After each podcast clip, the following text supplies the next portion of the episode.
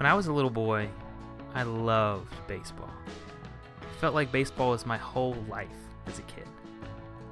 Now, baseball is a beautiful game, but I loved baseball for one simple reason. My dad loved baseball, and it was our thing, a thing we did together. If I close my eyes, I can almost see my dad's face. See him playing catch with me in our yard. See him coaching my little league teams throughout the years. See him gathering up us boys in a huddle for a pep talk. Every one of us looking up to him like a hero. What I wouldn't give to go back to those days. To see his face again. But he's been gone for almost 11 years now. Every year, this face fades in my memory, and it gets harder and harder to see it. But last year, I got the closest I've come in a long time, and that's when I was coaching my young son, who was six years old. We played catch in the yard. I coached him on the same exact Boonsboro fields that my dad coached me. On those fields with my son, I can see my dad clearer than anywhere else. I can almost see him in color again. This episode is about sports. It's about a young boy who loves his coach dearly. And it's about grasping for memories, longing for a chance to see those days of old in color just one more time.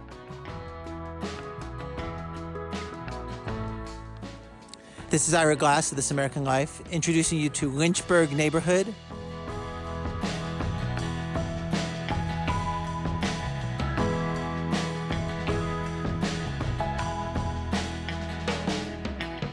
Hey neighbors, it's your host, Billy Hanson.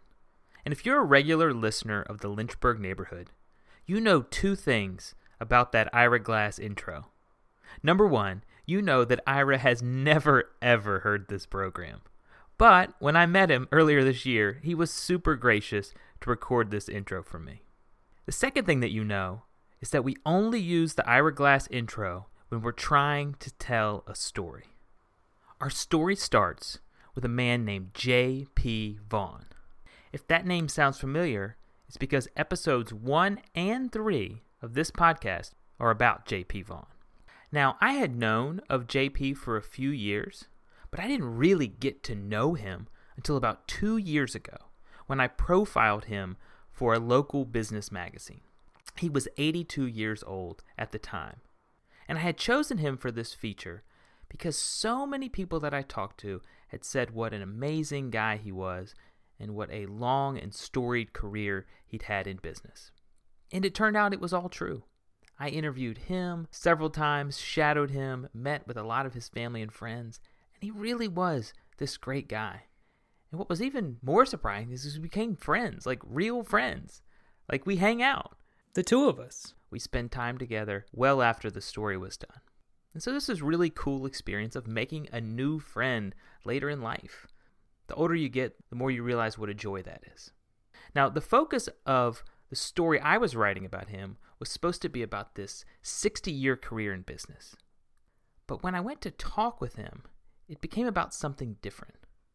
It ended up being the story of a young boy that was so impacted by his Sandlot football coach in the 1940s that he spent the rest of his life trying to pay forward this gift by coaching and mentoring people in both business and sports. Here's what I wrote in the story about JP's early football years. Born in 1935, JP was the only child of Joe and Ora Vaughn, who both worked at the Craddock Terry Shoe Factory in Lynchburg. From his father, JP inherited a strong work ethic and a remarkably high level of empathy for other people. As a boy, JP spent most of his days playing ball with friends at his beloved Miller Park, a short walk from his Park Avenue home. In 1945, their Sandlot games took on mythic proportions when Happy Lee, the park's playground director, pulled together a group of blue collar boys to form the Mighty Mites football team. JP and the rest of the boys adored their young coach, who taught them how to play as a team to always look out for each other. After two undefeated seasons, and even besting the Shoeless Wonders, the team went on to win the Pop Warner Santa Claus Bowl in Philadelphia in 1948 to become national champion. Now, I loved JP's stories about the Mighty Mites so much that when we launched this podcast, I had him come on for episode three and tell us the story of the Mighty Mites. A few years before that, he had written this beautiful piece about the Mighty Mites and his experience. And the way it came about is that he'd gone to this writing group with his wife, and he really didn't know why he was there or what he would write about. But his wife suggested that, why don't you write about the Mighty Mites? That's really special to you. And as he started to write, the words just fell out on the page, and it came together in this really beautiful story that he wrote. Now, in case you think I'm playing up uh, the emotional impact of this team on JP's life, I want you to listen to this clip where he describes the bus ride home from Philadelphia to Lynchburg after winning the national championship. We sang Carry Me Back to Old Virginia. We laughed and played card games, which made the 18 hour trip bearable and almost enjoyable. We were told that hundreds of people would be on hand to greet us, but when the bus rolled into the Hill City after midnight, only a few parents were there to see their sleepy eyed champions stumble from the tired, lumbering bus. We did enjoy our celebrity status for a while with newspaper articles, banquets, gifts, and an occasional good job from po- folks passing through the park on their way to the factories east of our utopia. However, our real rewards were I- intrinsic. We loved Miller Park. We loved Happy Lee. We loved our teammates. Incredibly, after almost 70 years, we still do. Hmm. Clearly, there is a lot wrapped up in those old days that I'm not making up or projecting. It's true to JP. Here's what JP had to say about his beloved coach, Happy Lee. These were the boys who Happy referred to individually as whatchamacallit. These were the mighty mites, the soldiers who followed Happy Lee, our leader, into battle during those post war years at Miller Park. When we released this episode, we got this great response from other people that had never heard of the Mighty Mites, but they'd had these similar experiences as kids, playing youth sports or some youth activities that just really meant a lot to them, and his story really resonated. But there was one thing that he had said to me in passing that kind of stuck in my brain. And what he had said was he'd always wondered if there was a tape of that game. So when they went up to Philadelphia, they played in two games the semifinal game against a team from Omaha and the championship game against the home team from Philadelphia. And he always wondered if there was a tape.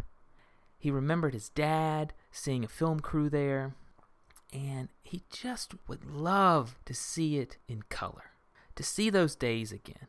All he has are a handful of black and white photos and a couple of newspaper clippings.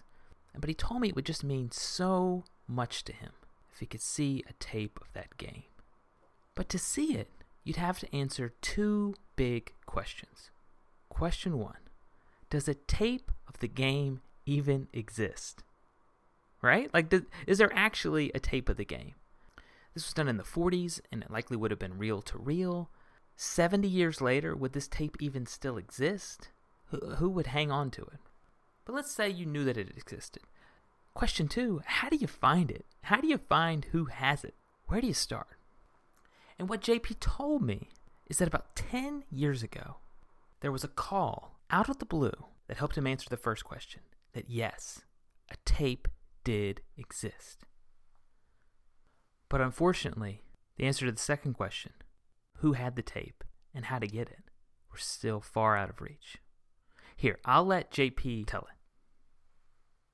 That's a good segue. So, the Mighty Mites, you guys played, um, and you told me one time that you heard the game was taped. That somebody videotaped the game, but Yes. you've never seen the tape. Tell me that story. Well, uh, you know, the news people were there, and my father's memory, uh, he's been dead for a long time now, but his memory was it was ABC. Um, but they were filming the game. And uh, then later, many, many years later, uh, Daryl Laurant, who was with the News and Advance, got a phone call from a fellow in Omaha, Nebraska, and asked him had he ever heard of a team called the Mighty Mites. And Daryl said, Well, yeah, as a matter of fact, I was just at their reunion banquet, to which he came as our guest.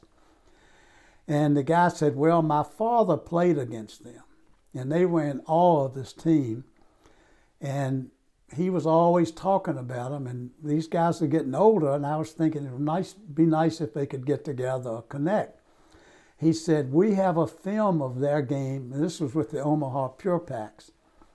We have a film of that game that I put on a DVD and put music to it.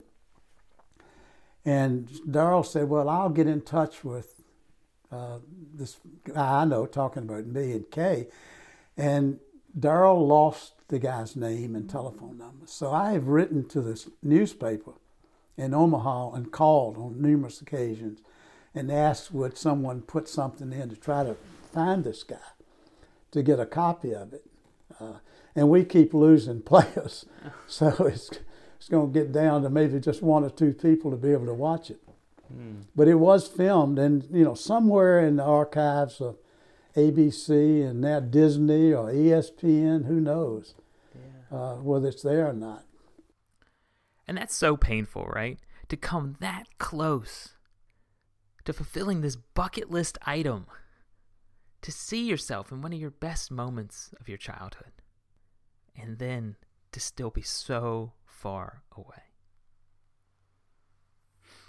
Now, what JP told me was that he tried to find it after this near miss, that he called Omaha. And he thought, well, they call it our paper here, I'll call their paper there. So he called the Omaha World Herald and tried to get in touch with the sports editor maybe somebody would know something about this team from the 1940s, the Omaha Pure Packs. But everywhere he called was a dead end. He could get no response, he could get no traction, and eventually he gave up.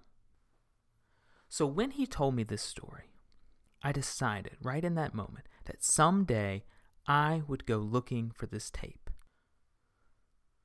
Now, at this point, you need to know something about me. I am a complete nerd. And I love mysteries. When I was a kid, I loved to read. And one of my favorite book series was Encyclopedia Brown. And some of you may instantly recognize that name, but for those who don't, let me tell you about it. So, in this book, Encyclopedia Brown was this smart little boy whose dad was the local police chief.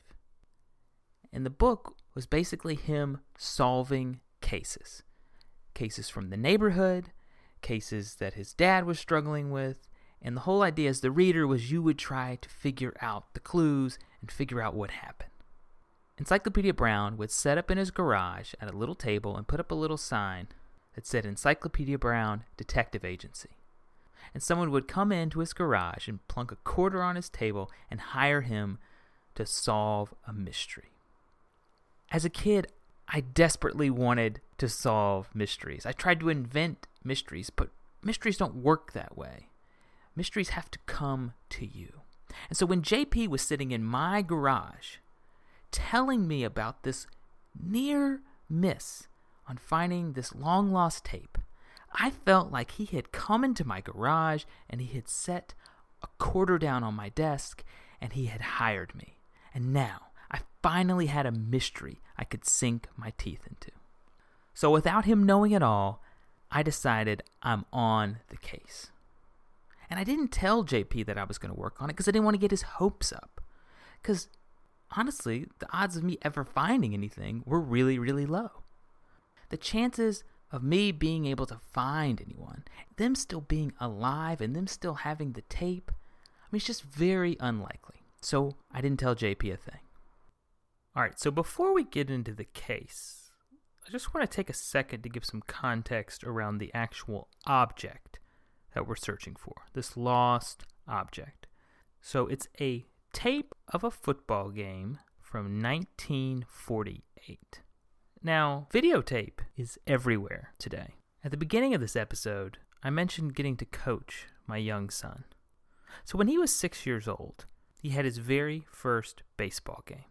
And he had practiced and practiced and practiced in the yard. He was so excited for his very first at bat.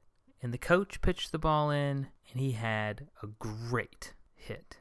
Let me play the clip for you.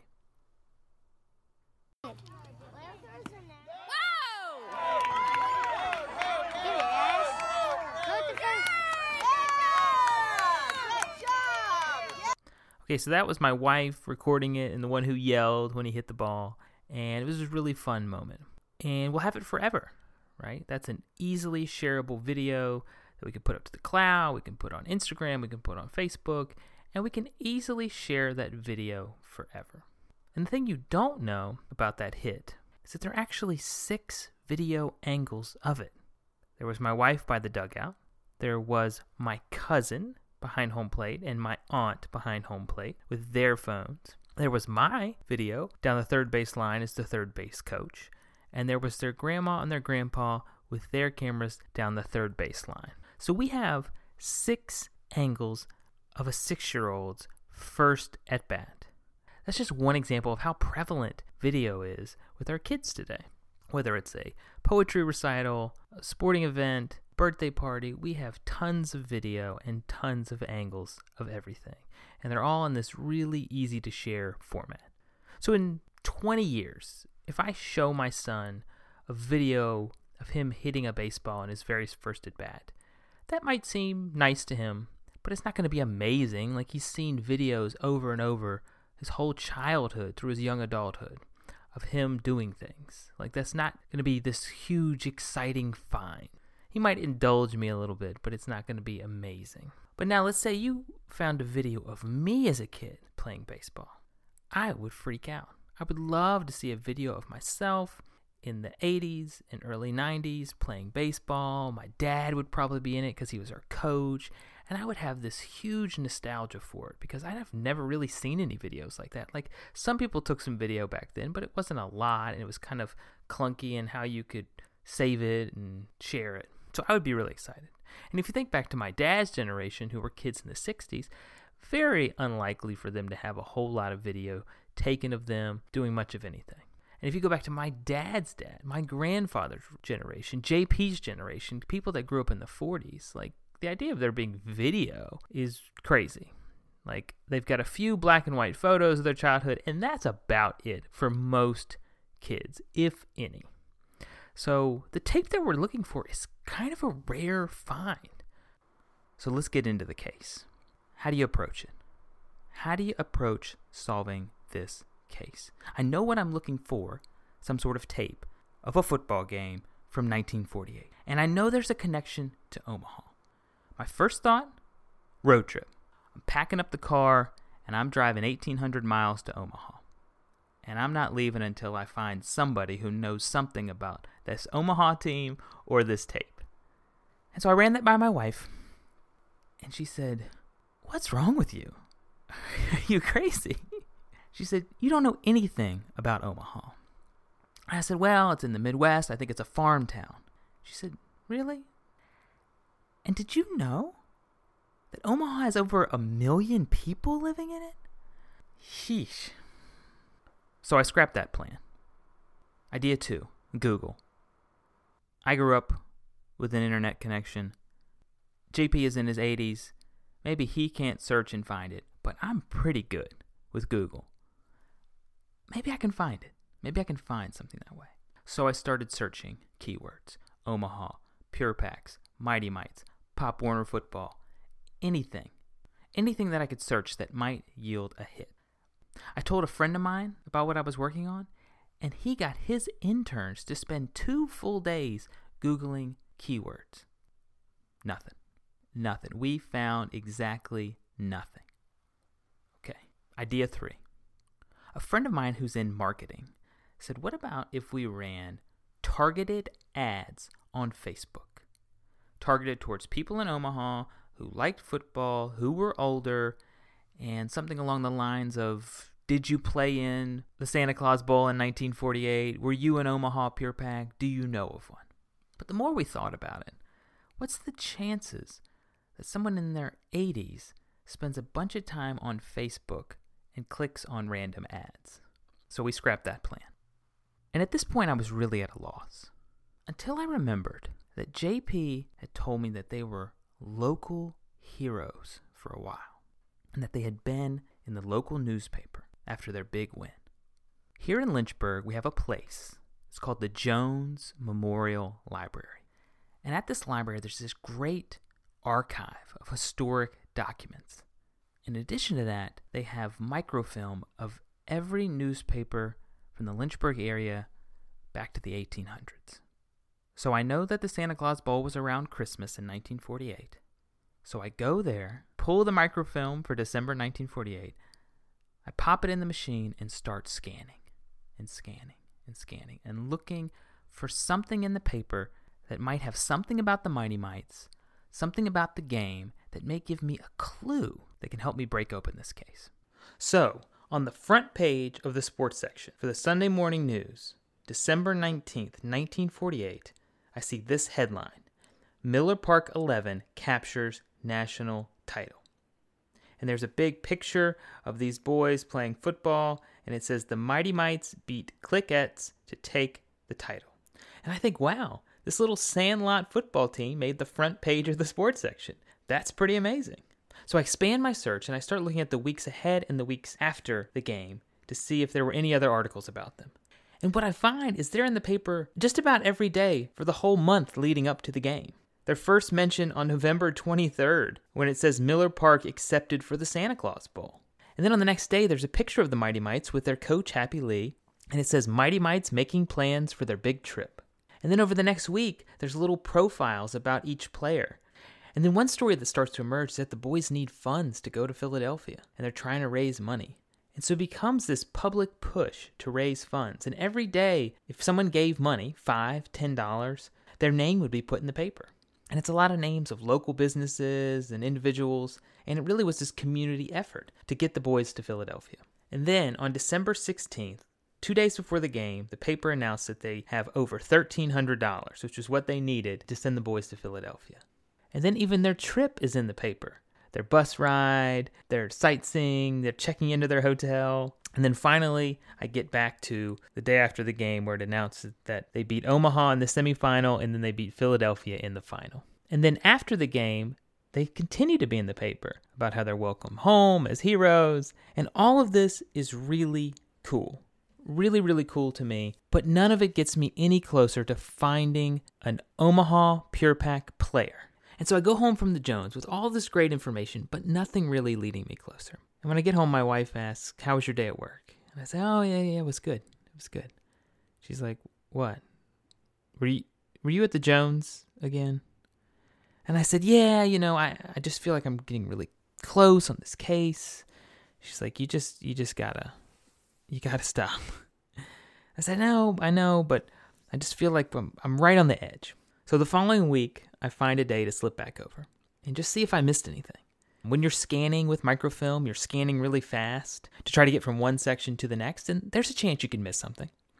And so I'm scrolling back through, seeing a lot of the articles I've already seen. And then, on Sunday morning, December 5th, 1948, on the front page of the sports section, there's a picture of a football team that says Omaha's representatives in the Santa Claus Bowl, and on their jerseys it says the Roberts Pure Packs.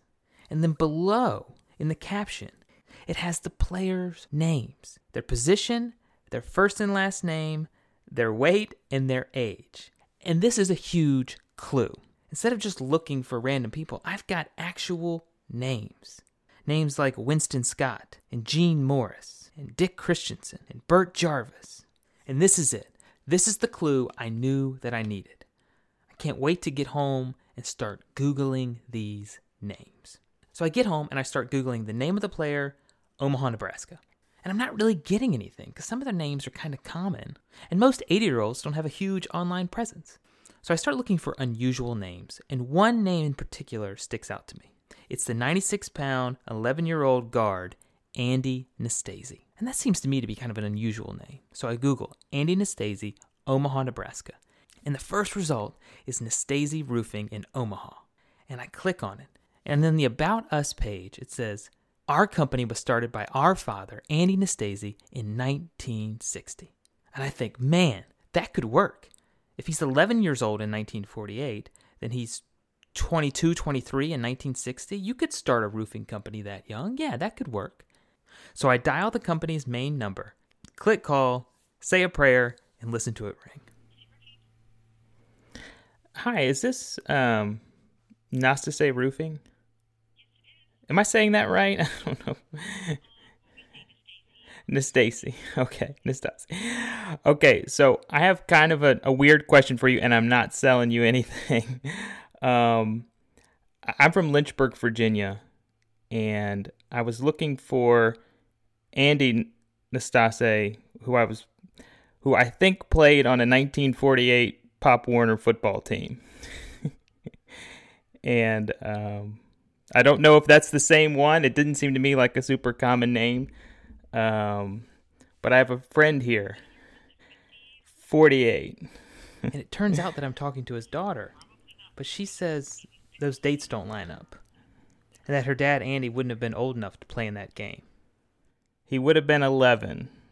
It, it would have been um, for the Omaha Pure Packs. It's a Pop Warner team. They went to Philadelphia and played in the national championship, and they played the Lynchburg Mighty Mites. And then she says, Oh, you know, I remember something about this uh, a Pee Wee football team and something about a film. Okay, so there's a film. So she goes on to tell me that quite a few years back, all the living members of the Omaha Pure Packs and their families went to a museum and watched a film of the game. And she said she didn't think that her dad had a copy, but that I could call the museum and maybe see if they still did. But she said that her dad is still alive and still comes in the office every now and again, and that she would take my name and number and get him to call me. So, while I wait to hear back from Andy, I called the museum. I live in Lynchburg, Virginia, and um, I'm looking for a tape, a DVD. Um, and I heard that you guys might have it there. What it shows is from 1948.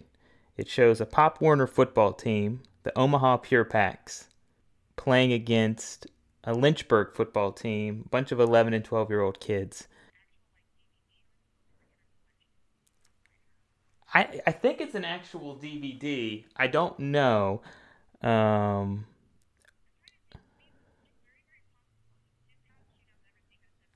yeah, and I don't think it's going to be in the gift shop. I think it's going to be in the archive, but I don't know. Like it wasn't like a produced DVD. It was like one of the kids transferred some old tape to a DVD. I think.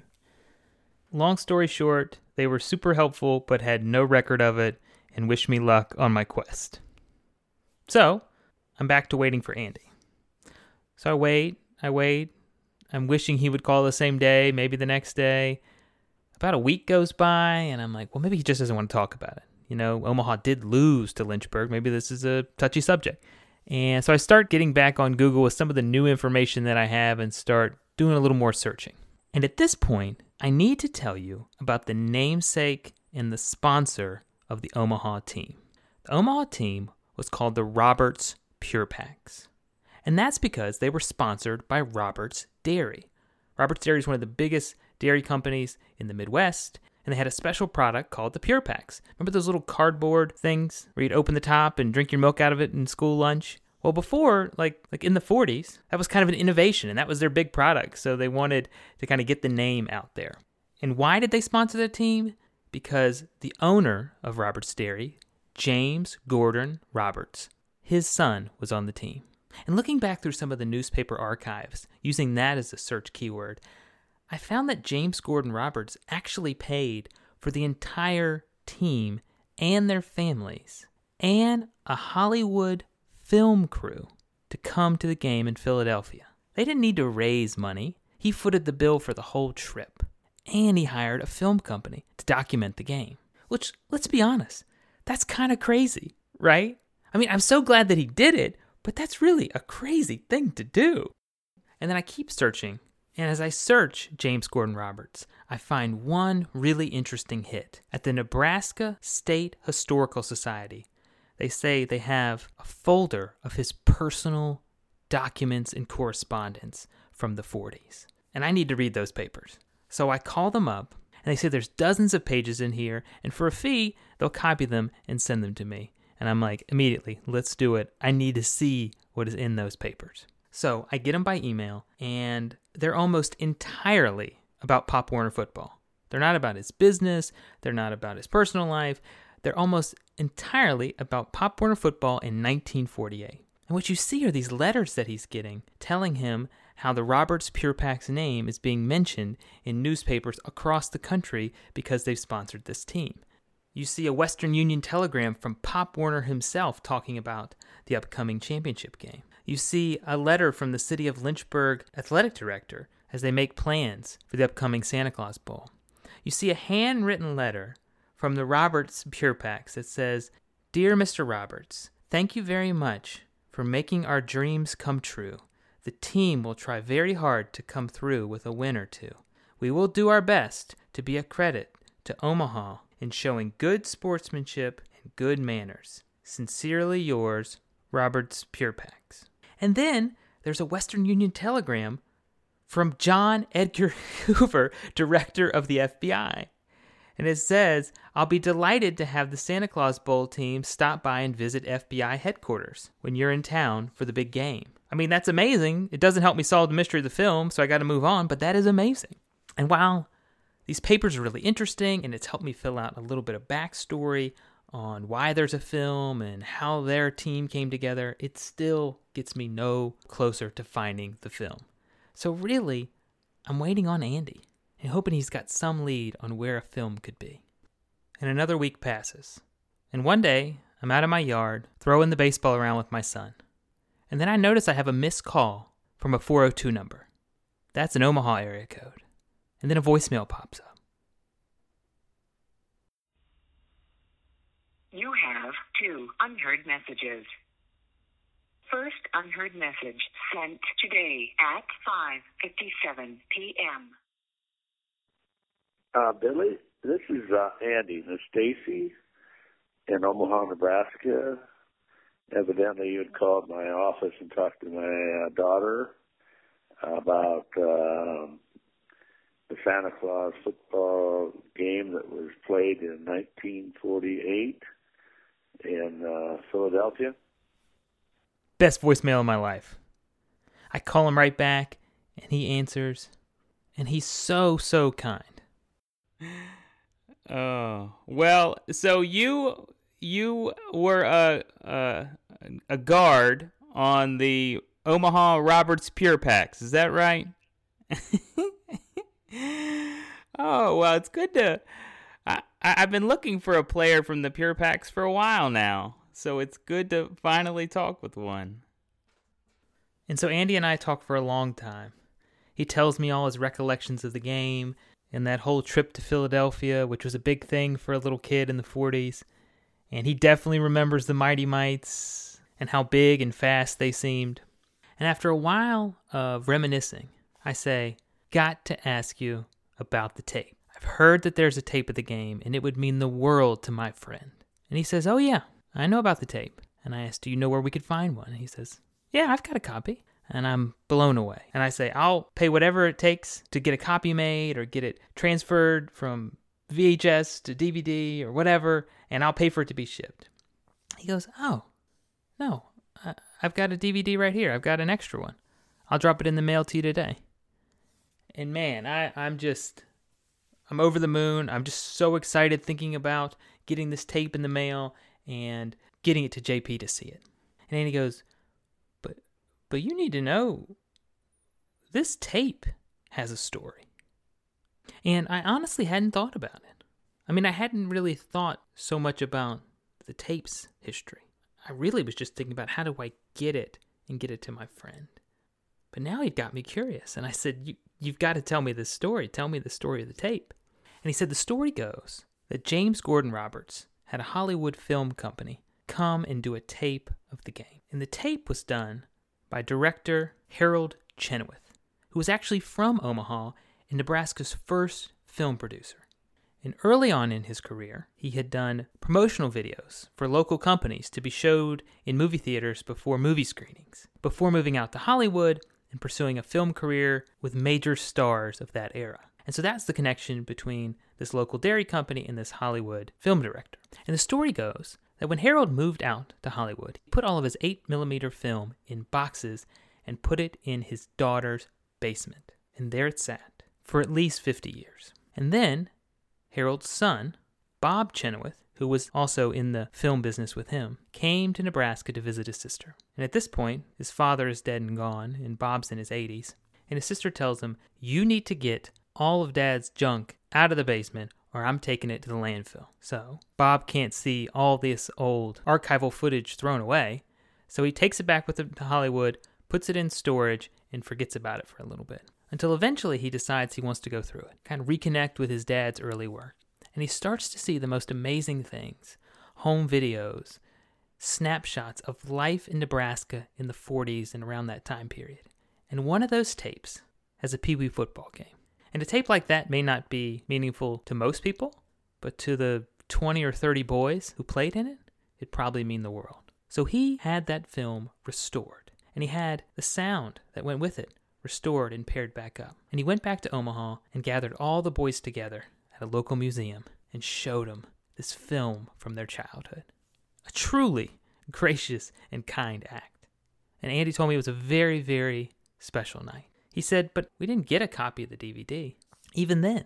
And then his son in law went out to California and went on a cruise. And while on the cruise, he met an old man who was a Hollywood film producer who happened to be from Omaha too. And they got to talking.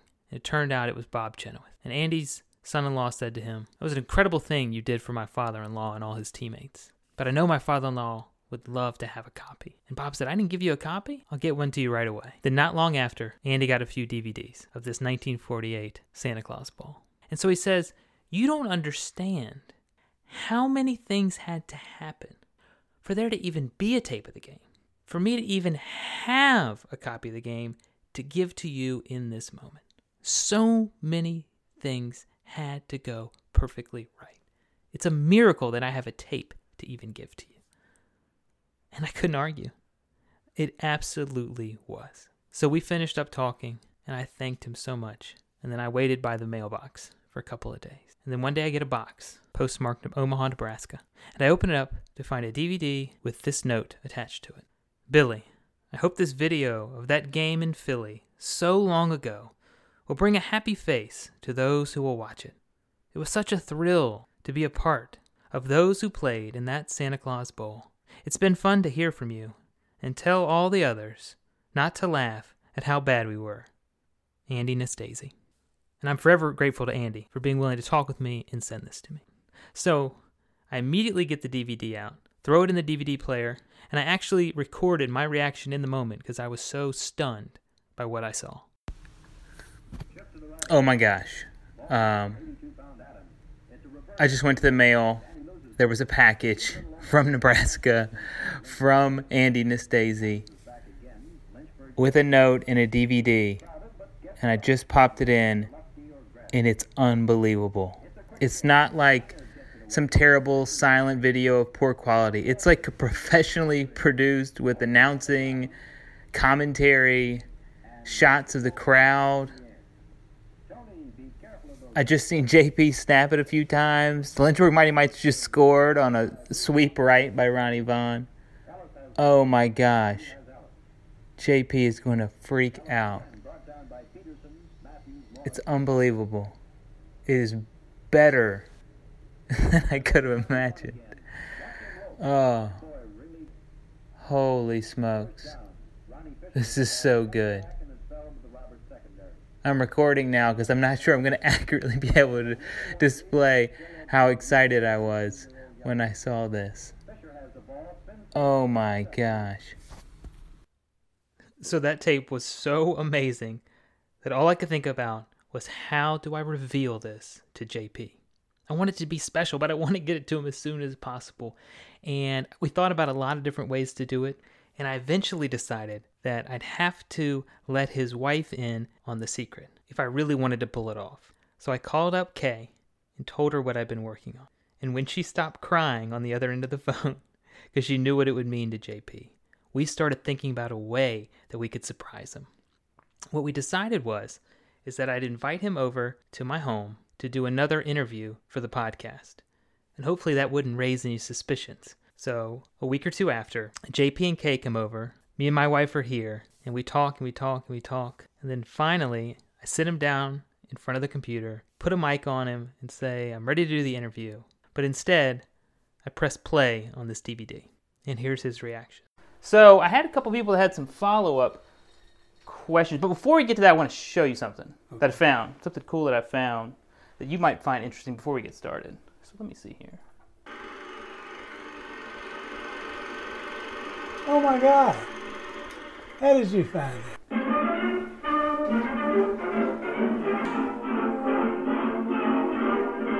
Oh my God. Robert's Dairy. Did you notice that? As soon as he saw the Roberts Dairy logo at the beginning, he knew exactly what it was. And this is a good time to let you know that this video actually has sound. There's an announcer announcing the game, and it has color. It's in full color. You know how crazy that is for 1948? I would later find out that this same director had done a film of the 1941 Rose Bowl between Stanford and Nebraska, and when he had done that, it was in black and white. So this is truly amazing. So the four of us just sat stunned watching it. From North Carolina, Virginia, Pennsylvania, and Nebraska, four great football teams are here in Frankford Memorial Stadium to battle for the annual Santa Claus Championship of the ah. World. The players are grade school boys, under 14, under 106 pounds. We'll bring you the game between the Mighty Mites of Lynchburg, Virginia, and the Roberts Bears of Omaha, Nebraska. Lynchburg is one lane kick, almost blocked by Whitmire. Weiner takes the ball, tries to run with it, is smeared by five Virginia players. God. This is Omaha, first and unbelievable. 10 on their own 30-yard line. Pee Wee Adams in the tailback. Ball goes to Bert Jarvis. He tries left guard, slides off left tackle, picks up three yards before being brought down. I did a great job Second and not seven. letting you know. Oh, I know you sure did. He laterals to Danny White. You ought to be in the Wait a minute, where's CIA. And as we watched the game, JP just took it all in, pointing out his fellow teammates and telling us about them. And he started to look up and down the sidelines, hoping to maybe catch a glimpse of his dad, who had been at the game but had been dead for many years now. And by the end of the game, all he could think about was getting this to his teammates. He just wanted them to share in the joy of watching it. So I went back to the Jones Memorial Library here in Lynchburg and I told them the story and how their archive had helped me find it. And they were so excited by it, they asked if I would come and give a lecture about this Mighty Mites tape. So I said yes, and I told JP about it, and he was thrilled. And what he did is he decided to turn this lecture into a reunion. And he started tracking down all his old teammates and their families who were still alive. And he told them, There's a copy of the tape. Come out to the Jones for this lecture and hear about how it was found and watch the tape together with all these Mighty Mites and people who loved the Mighty Mites. So the big day came, the room was packed, and I got to tell them this story that you've just heard. And at the end, I got to show them the tape. And what was really cool was when the boys went to Philadelphia originally, only two or three parents got to come. So the boys really never got to hear the cheers of their family and friends when they actually played the game. So before we played the tape, I told people this is a library, but you cheer as loud as you want when Lynchburg scores. Let these boys hear it now, 70 years later. Big Ronnie Barnes carries the ball, hit by little Jack McCormick, who weighs just 84 pounds. Playing to the left, little W.P. Ellis fights his way into the arms of Christensen, Nelson, Peterson, and Jarrett. Clay Torrance with the ball. He's away. He's over for the touchdown. And after the game was through, I invited JP up to read the names of the players. And JP got to share a few words about their coach, Happy Lee, and what he meant to them. He's talked about Happy. Uh, all of us, I wish they were all here, but over half of them are gone. But Everybody felt the same whenever it happened. It, it was like another daddy. And, and he was the key. And in my research, I pulled Happy Lee's obituary. He died in 1987 at 78 years old. It read, He will be remembered for coaching the 1948 National Championship Mighty Mite football team and the countless boys that he helped through the years. And at the end of the night, those five Mighty Mites stood at the front, and the crowd rose to their feet to cheer for them. This is what we have here for you today, and we started Lynn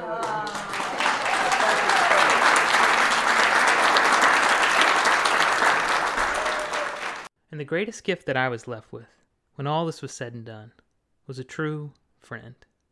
I didn't meet JP until he was in his 80s, but he's the kind of person that stayed open his entire life. He never shut off his circles or said, I'm done letting people in.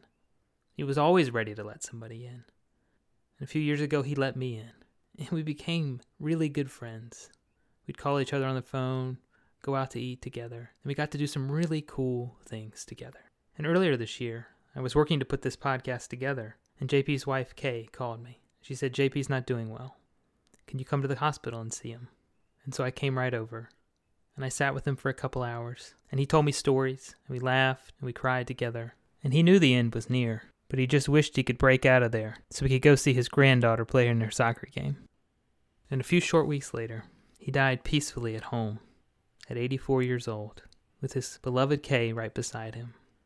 And due to this pandemic, we haven't been able to have a service. To get together the hundreds of people that know him and love him, and remember him and honor him and tell stories and laugh and cry. And as I listened back to these tapes, I found myself crying tears of joy just hearing his voice, that kindness and that generosity that just poured out of him. And like that football tape helped him remember a special time in his life, all these tapes help me remember a special man in mine. For you that are listening, I may not know you, I may not know your story, but I hope you have a JP Vaughn in your life, someone that loves you, wants to see you grow, and I also hope that you are a JP Vaughn to somebody else, that you found some people that you want to pour into and love on. The world needs that so much right now. JP lived by a very simple creed that he got from his idol, Lou Holtz. Number one is always do the right thing. And number two is to give people the best you have and then treat people the way you'd want them to treat you. The old golden rule thing, it's real simple. Keep it simple and don't lose heart. Because the world needs you to love and lead, just like JP did for so many years. Lynchburg neighborhood was so blessed to have JP in it. See you next time.